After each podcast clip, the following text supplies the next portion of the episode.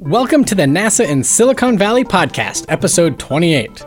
This past weekend was an exciting one for anyone interested in space. SpaceX returned to flight in a resupply mission to the International Space Station. Not only did they launch into space, but they also stuck the landing on the way back. The Dragon capsule is still in space and on its way to dock with the International Space Station this week. These commercial resupply missions include interesting science experiments to advance scientific knowledge in Earth, space, physical, and biological sciences. Almost every resupply mission has included a life science payload from NASA Ames. Today's guest works directly with getting everything in order to make those payloads ready for launch. Elizabeth Pane is an ISS payload manager in the Flight Systems and Implementation branch at NASA Ames. We discuss several science experiments that are already on the space station and some that will be on their way in the coming months. Without any delay, here is Elizabeth Pane.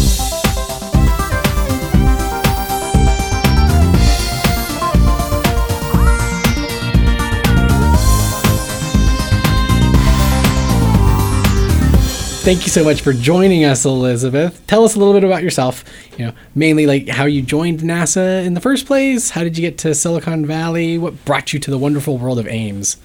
So I am from San Jose, California. Awesome, a local. Yep, I am a local. Um, so I always saw Ames as my local center, and honestly, from age 5 Mm-hmm. I said I want to work at NASA. Did you come to like the visitor center and stuff as a kid, driving on 101 Uh, or a- a little space bit. camp or something yeah. like that? Oh, I I went to space camp. Really? I, I um yeah I went to space camp in Alabama. really? And, Okay. Yeah. So my my parents really were awesome in cultivating my interests. Mm-hmm. So, um, and I'm a first generation college graduate. Oh, so wow. they wanted to provide everything possible for me to follow my dreams.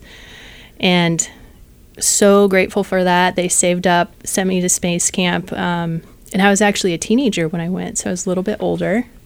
Um, and when I went there, I was like, this is the place that I want to be. I'm going to be like, "These are my surrounded. people." Yeah, I found my tribe. like, this is it. Um, and from then on, it was like, no stopping me. I, I got to get into NASA. And in being in this area, you know, being near San Francisco, Silicon Valley, San Jose, it's like you're in the perfect place to cultivate that whole that whole thing. Absolutely. Um, just being around it every day and having it be a common thing to have NASA around, that was super cool. Um, I was coming to Ames when I was in high school. I went to Okay. Presentation High School over in San Jose. And I was a part of the Young Women of NASA Advisory Council. Okay. So that meant that I came to Ames sometimes. I interviewed some uh, women uh, at, that worked at NASA.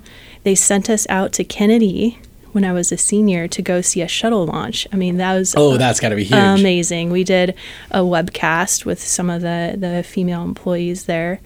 So I was just blown away. I was blown away. So I was still interested in uh, in NASA as you know time went on, and continued my interest through college. Yeah, I was gonna say, did you end up joining as like an intern or anything like that, or pathways or something? I did. It was it was pretty funny the way I actually came into Ames um, after graduation.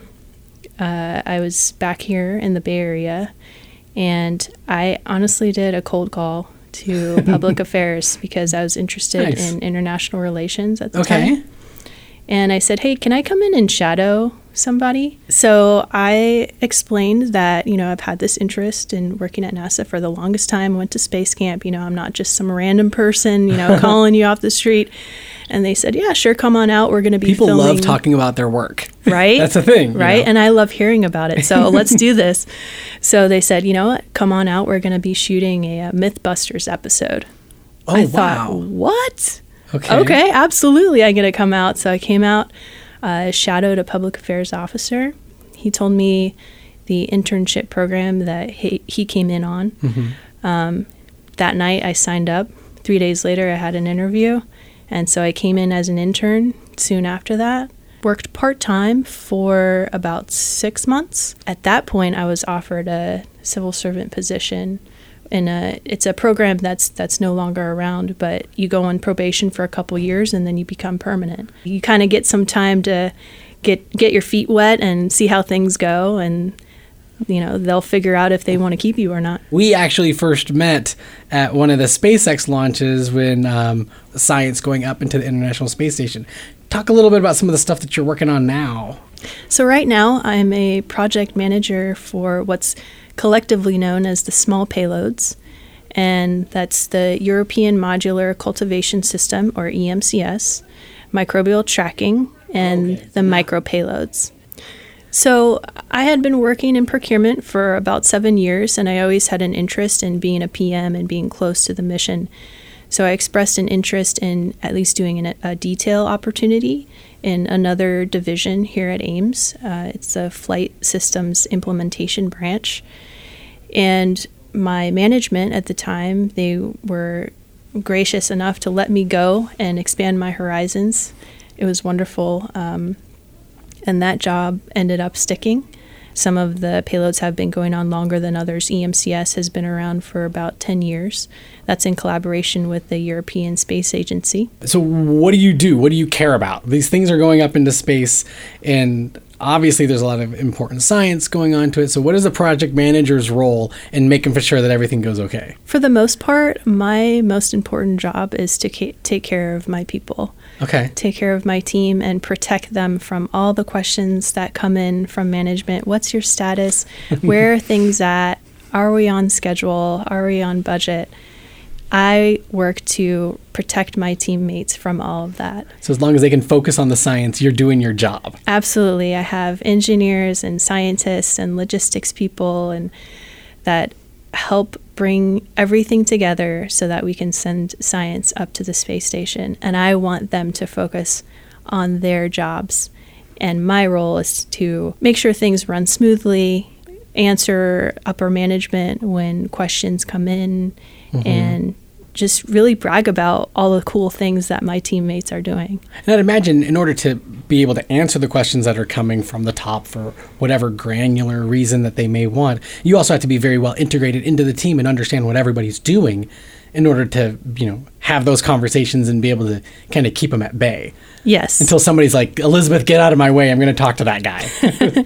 people love talking about what they do and I yes, in the opposite way. I love being a sponge.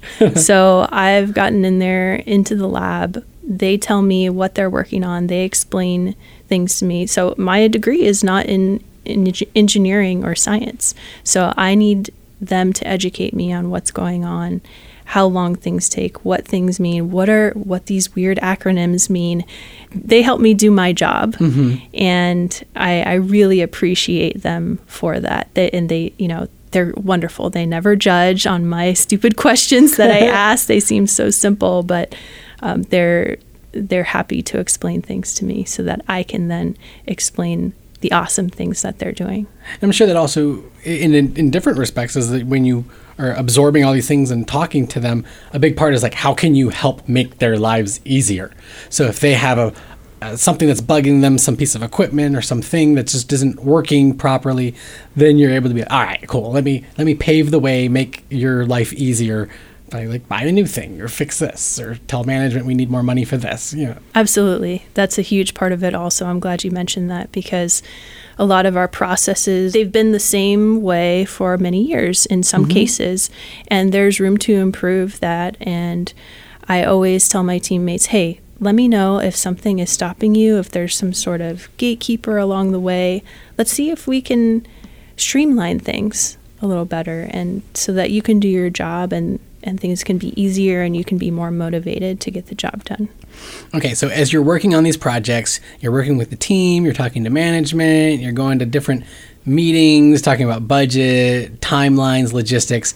Now you're you've packed up your wonderful toy and you're sending it off to Kennedy to go up into a rocket. What are you feeling at that point? And once you're on the ground, is it just kind of like this blur of excitement, but then you're so stressed you can't figure it out? Tell us about like what what is it like in those moments? When we get to the point where we're ready to either bring our payload to the Cape or send it off to the Cape, we're pretty darn excited. And it feels like this uh, pressure has been lifted off of our shoulders where oh we can take a sigh of relief and we're done. We have hit that milestone. But really when the milestone hits is when that rocket goes up. I was gonna and say. that's that's pretty amazing. It's not every place you go that a milestone is made by a rocket shooting up into the sky that's pretty cool Well, and it's one of the funny things that I learned from being at one of those rocket launches was the rocket launch itself is so quintessential NASA. It's like we're sending things into space. You have this international space station, you know, f- circling around the Earth. But at the same time, it's like the reason it's all up there is so that you can do science up there. Um, like without these payloads, without this stuff, this interesting science going up, then like what's the point of having it there? I mean, we don't want a space station just for the sake of having it. You want to learn what could you not learn here on the ground. Absolutely. I mean, we send up this science to make everyone's life on Earth better, to advance ourselves here on Earth, and it's about all humans, not just the United States. Um, we're the the International Space Station's motto is "off the Earth for the Earth," and it's not off the Earth for America; it's for the Earth, and it's for the betterment of all of society. So I'm I'm grateful to be a part of that.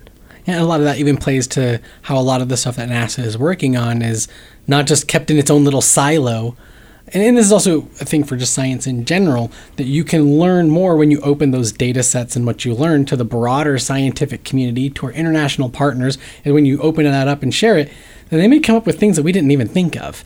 And by having more minds working on it, it kind of you know will help progress go faster. Absolutely, absolutely. We we love to share all of our, our data and our information. okay, so after this launch happens, we have the science. You, you breathe that huge sigh of relief, and like, so of course, that payload's up there. It survived launch, so you're feeling really good about yourself. But still, these science projects are still up there, and they're being continually working on. Can you talk a little bit about something that's still up in the space station that you're kind of still getting data about, or maybe working with the astronauts to understand? Sure, we hit that milestone of the rocket launch, but then starts a whole nother set of schedules and milestones. So that means that, you know, our, our experiment has made it to the station. The next step is for the astronaut to actually do that experiment, finish it up, get the samples ready to come home, and send them back on a Dragon capsule. Hmm. So, so right now we have uh, an experiment up from the European Modular Cultivation System. It's called PRR or Okay. Plant RNA Regulation. That was sent up on SpaceX Nine. Uh, the experiment has been done on station, and we're waiting for the samples to come home. But what essentially happens is we send up seedlings Okay. from hardware that we have built here at Ames, and we send them up dry, so to speak. And the crew member, un- once they're unpacked out of Dragon, they're put into the European Modular Cultivation System facility on station, which is a European Space Agency facility. Okay. So on board, the EMCS facility is actually two rotors uh, within sort of. It sort of just looks like a small refrigerator if you were to Okay. just to look at it. So two little doors, one on top of the other. There's a rotor located within each one of those doors, and this allows you to uh, put our experiment containers into those rotors. There's uh, four experiment containers on each rotor, so they're they're nice and balanced. So one rotor you can run at one G, just like on Earth, which is really cool because then that, that allows you to run your control I was going to say on the space station. right next to, so it's like has all the same environmental Exactly. Is it just spinning? It's To si- spinning. it's yeah. spinning to simulate 1G. 1G. So the other rotor, where we put the other four experiment containers with the seedlings in them, they're just at zero G. And Oh, so we can do that at the same time so that, like you said, the seedlings are exposed to the same environment. Mm-hmm. Pretty, pretty cool. Once they're set up in the rotor by the crew member, we then from the ground or the, the Norwegian User Support Operations Center or Okay. the NUSOC, it's located in Trondheim, Norway Okay. they send a command to their EMCS facility hey, time to water the plants. We're going to start up the experiment. So they water the plants. We also have software that allows us to turn on and off lights within our experiment containers. Um, so we need to simulate some sunlight so these Okay. plants can grow towards that sunlight. And over time, we usually run these experiments for about six days. So we, we start to see the seedlings start growing around four days or so, and then they kind of grow. They're still really, really tiny. But it allows us to see how they're growing, how they're responding to the light that we send them. We can make sure that they've actually been watered, that you know they we sent the command and they've actually been hydrated. We just can see how they're reacting to zero G, to 1G. So when plants grow in space, they experience a lot of different changes in their gene expression. And uh, gene expression is the process of converting a gene's information into a useful product like a protein or an Okay. RNA. And plant RNA regulation, our experiment that's waiting to come home, Yeah. studies the first steps of gene expression involved in the development of the roots and the shoots of the plant. Okay. Do you see those differences, like even in the control that's in just one G that's spinning around? We we do see some differences. Um, Okay. It's it's a little bit hard to say right now, just because it's still on station. It's in process. Yeah, it's we're still waiting for the samples to come home. We do get images and videos, but we don't like to to comment too far on. Because you don't know. Well, 'cause I Yeah. think after the astronauts run that experiment, they put it back in the capsule or something that's going to come back to Earth. You get your samples. I'm sure they ship them back to you guys. Right. And then is there a whole nother round of like just deciphering what you guys learned from that experiment, I suppose? Absolutely. So we bring the hardware back to Ames, and the little tiny seedlings go back to the PI's laboratory mm-hmm. for her to analyze. Oh, this so it is the actual seedlings. So, so and those seedlings have gone through some growth while up in the station, and so you're sending that back. Absolutely. Yeah. Back into the lab so we can actually study those roots and shoots. And that will give us insight into growing plants for food and oxygen supplies on long duration missions. That's what it will give us Cool. insight into. So, what are your next steps, or what are the things you're, you're looking on? I'd imagine you have another launch coming up in the next year. We do. We're going to have another EMCS experiment with seedlings going up on SpaceX 11. So we're Okay. currently preparing for that right now. And then, are there any other small payloads that you're kind of working on that are in various stages of the process? There are. So we're also preparing uh, microbial tracking too. Okay. and that's a the beginning of a second series payload. We had microbial tracking one last year, but we're preparing microbial tracking two to fly on SpaceX 11 as well. oh, so sending them both Yeah. up at the same time. Yeah, it's Both a, of your it's a precious busy little time. children are going up together. yeah, it's a really busy time right now, but it's exciting. And microbial tracking two is going to be monitoring the microbes that are present on the station. Okay. and we just have it's actually a very uh, simple experiment if you just step back and look at it from a, a layman's standpoint we're sending up some polyester wipes so that the crew members can wipe different surfaces of the iss in, inside and, and see what microbes are present. So they Oh, just wipe a surface put it in a ziploc bag and we'll freeze it and Send send, it, it home. back. yeah take a look and see what's in there. We'll do that various times uh, over the course of a year. And just to track and see what's existing what's existing now and what's what what the patterns look like um, to see if any microbes have grown more. There's more existing in the station or not. It'd be interesting because even as the crews change in and change out, I would imagine that kind of stuff would probably even change along with it. But you don't really know until you actually get those samples and send it back. Yeah, it not sure. It's pretty interesting. We also sample the air. So we Okay. have we have an air sampler that stays on station and we just send up air filters. So if you think about like a dust buster, Totally. you know, you put on a, a filter in front of that. It, it, it's at the front of the air sampling device. Switch that on for about 15 minutes and it gently sucks in the air that's Mm-hmm. inside of the cabin. And then we send the, the filter back home. Excellent. So, for anybody who wants to know the latest and greatest of what Elizabeth is doing, of these payloads, when they're going to come up, what's the best way to kind of figure some of that stuff out?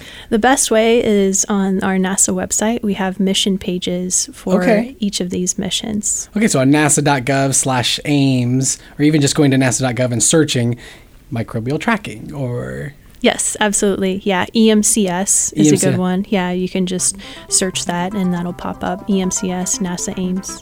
Yeah, of course, and whenever these launches come up, you also, if anybody signs up for alerts or follows us on Twitter or even on Facebook, um, whenever the launches are coming up with NASA payloads, we're always putting out uh, press releases or just stories and stuff, kind of getting a little bit more into the weeds of what we're learning from those. Yes, those are wonderful, and the, the payloads are wi- are listed there.